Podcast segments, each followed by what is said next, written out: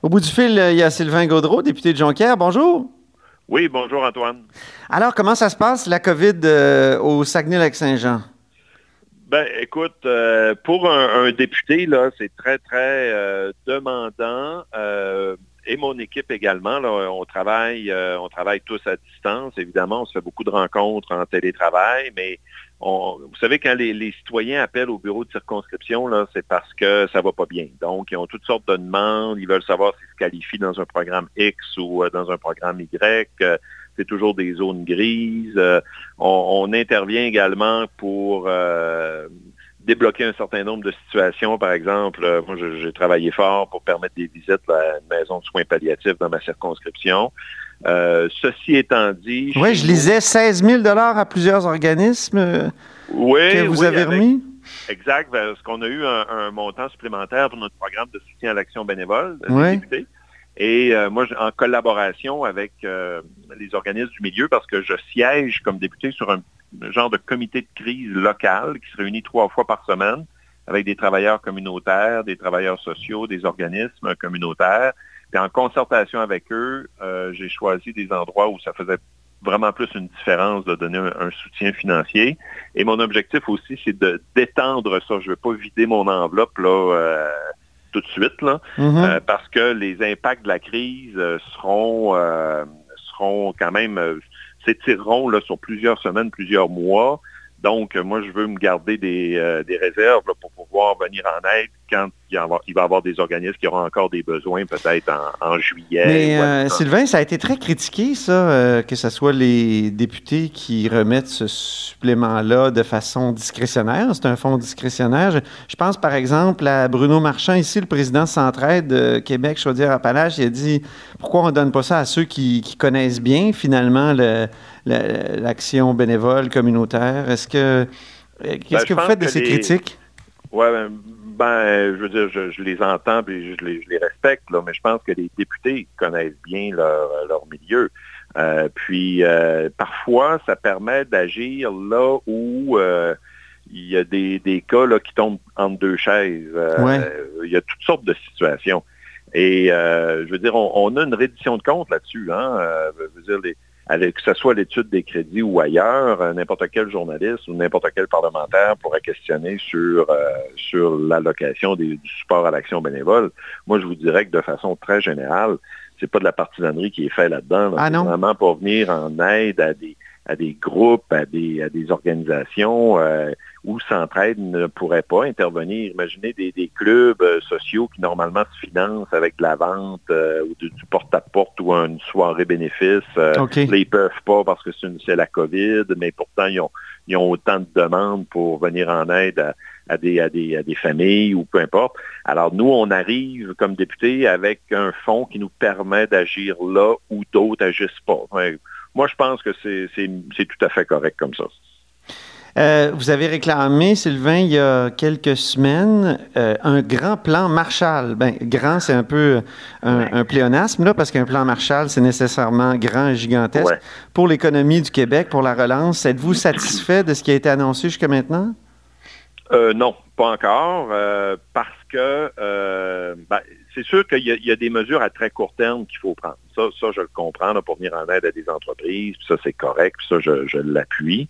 Mais il reste que euh, sur le moyen et le long terme, il faut penser à la reconstruction de l'économie du Québec et saisir l'opportunité d'une certaine manière de la crise actuelle pour prendre un véritable virage vers euh, les énergies vertes, vers euh, l'économie verte, vers l'innovation vers euh, les, projets qui viennent réduire euh, l'impact carbone.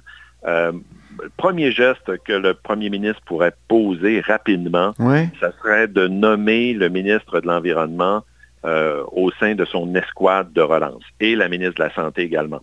On sait que présentement, on est quand même dans un univers ou un paradigme euh, d'avant la crise, là, parce que c'est le président du Conseil du Trésor, le ministre des Finances, le ministre de l'Économie qui est sur l'escouade euh, de, de relance économique.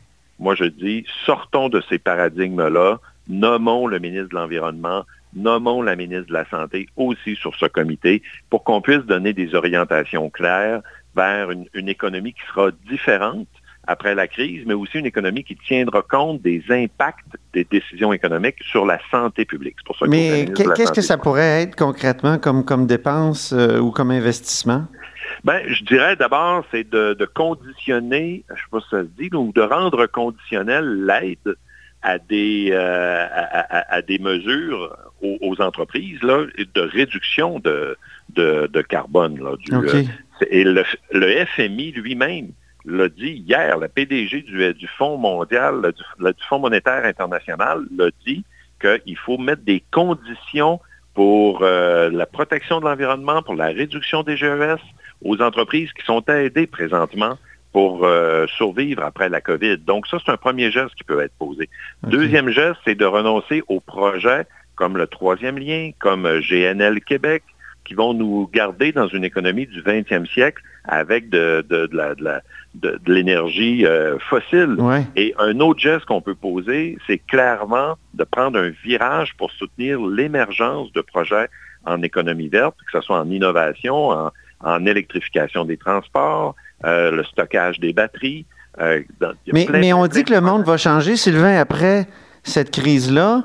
Est-ce que c'est pas en train de nuire infiniment au transport en commun, parce que le transport en commun fait peur euh, de plus en plus parce que c'est de la proximité, c'est euh, des environnements qui peuvent être pleins de virus. Euh, est-ce que, est-ce que, le monde vient pas de changer là? Est-ce que le transport en commun est pas infiniment ennuyé Je voyais même un article dans le Point ou dans l'Express en France qui disait que la voiture redevient euh, une espèce de, d'espoir, ou pas d'espoir, mais de, de, technique. Oui, c'est ça. Oui, de refuge. Dans, un habitacle, tu sais, propre, c'est, comme une extension de la maison.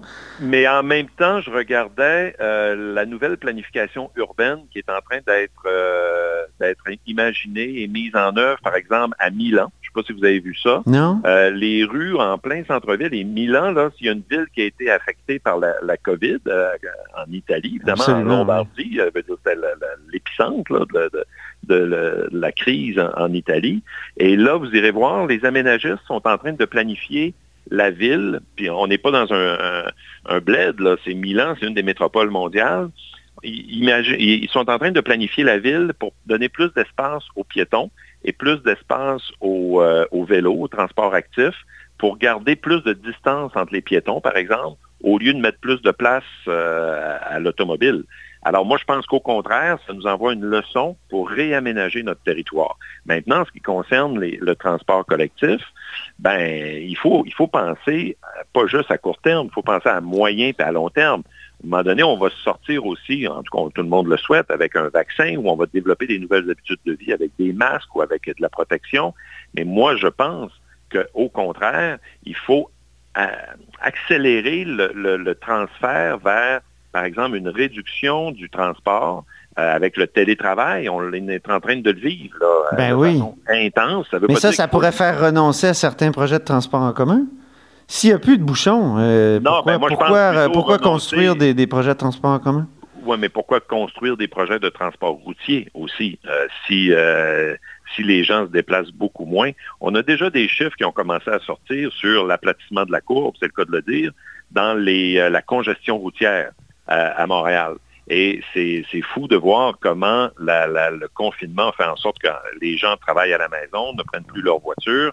Alors, il ne faut pas maintenir le confinement, c'est pas ce que je suis en train de dire, mais on doit tirer des leçons de ça pour envisager l'aménagement urbain, l'aménagement du territoire de façon complètement différente et euh, utiliser le transport collectif mais avec des mesures, avec des mesures de protection euh, et, ne pas faire en sorte là, de, retomber dans un travers de congestion routière. Espérons-le. Euh, j'ai oublié une question sur le Saguenay-Lac-Saint-Jean. Est-ce, est que ça vous fait peur de, déconfiner les régions, vous? On sait qu'il y a eu des réticences un peu partout parce qu'on ne veut pas que les gens de Montréal débarquent puis viennent infecter les gens de, des régions. Oui, vous avez raison de poser la question. Euh, je sens cela très partagé dans la région présentement. Ah oui? Ouais, je le sens très partagé. Euh, c'est sûr que euh, la région est une des régions, le Saguenay-Lac-Saint-Jean est une des régions la moins affectée, je touche du bois, euh, par la COVID, quoique on a quand même plus de cas que euh, le Bas-Saint-Laurent, la Gaspésie, la Côte-Nord. mais moins, par exemple, que la Mauricie. donc, on, a été capable de gérer la situation. donc, l'ouverture va permettre une plus grande circulation des gens. Euh, parce que ça va de pair aussi quand même avec euh, l'ouverture des commerces, euh, l'ouverture des manufactures. On en a beaucoup à Jonquière, au Saguenay-Lac-Saint-Jean, des petites des PME manufacturières. Alors, il va falloir jouer ça en même temps, l'ouverture de la région. Mais moi, je, je, veux vous êtes Pro, vous, êtes, pour une ouverture, mettons le... Je ne me souviens plus de la date, c'est le 11 mai, si chez, nous, le, ouais, chez nous, c'est le 11 mai. Moi, je vous dirais, je suis pour, mais euh, de façon prudente, dans le sens que je veux qu'on ait des chiffres euh, réguliers euh, avec la santé publique et peut-être prendre une décision à un moment donné de, refermer. Alors, il faut qu'on garde ça quand même. Vous n'avez pas envie d'aller à l'étape pour contrôler le monde?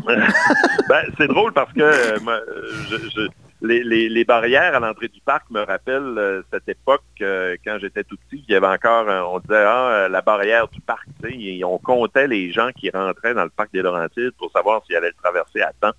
Euh, il y a des photos, vous irez voir là-dessus. les barrières avaient, avaient sauté, mais ils gardaient les bâtiments quand même quand, moi, j'étais, mettons, j'avais 5-6 ans pour traverser le parc avec, mes parents ben, qui nous racontaient ça. Fait que là, j'ai l'impression qu'on retourne dans le temps avec les, barrières à l'entrée du parc. C'est ça, ça fait penser. Justement, pendant qu'on parle du passé, euh, j'aimerais ça savoir ce que signifie pour vous, Sylvain, qui, qui aviez quand même, euh, qui étiez tout petit, un an, deux ans, quand euh, Robert Bourassa a été élu pour la première fois?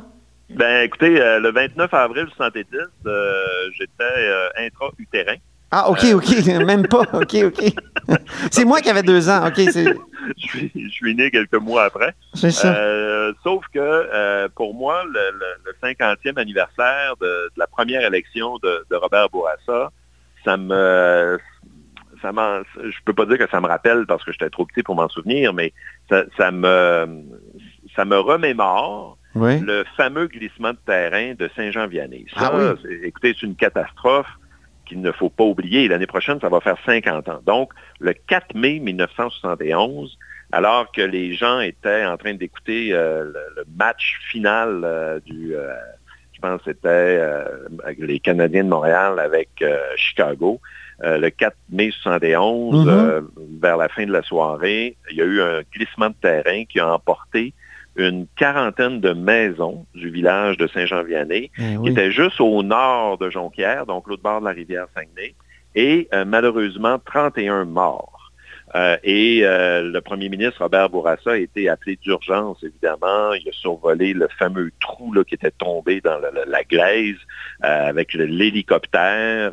c'est un premier ministre qui a eu à gérer ça. Donc, c'était sa première crise, d'une certaine façon. Ben, après l'octobre 70, qui n'était pas le même type de crise. ah oui, ben si, c'est vrai, c'est bien. Après octobre, ben oui. Oui, mais c'est ça. Il a connu octobre 70, qui est une crise politique, évidemment. Euh, mais la crise, la première crise euh, de, catastrophe naturelle, on va, le, dire ça comme ça, un peu, un peu à l'image de, du verglas ou du déluge ou à l'image de lac mégantique d'une certaine manière, ben, c'est Saint-Jean-Vianney. Et c'est lui qui a adopté les décrets euh, le même mois, là, en, en mai 71, de fermer le village, de relocaliser les maisons. Il faut voir les images d'archives où on met les maisons littéralement sur les, sur des camions qui ont été déplacés à Jonquière, dans, un quartier de, ma circonscription à Arvida, qu'on appelle le plateau des Chênes. On, s'était assuré de replacer les, voisins un à côté de l'autre. Ah oui? ouais. J'ai une de mes attachés politiques qui habite là d'ailleurs.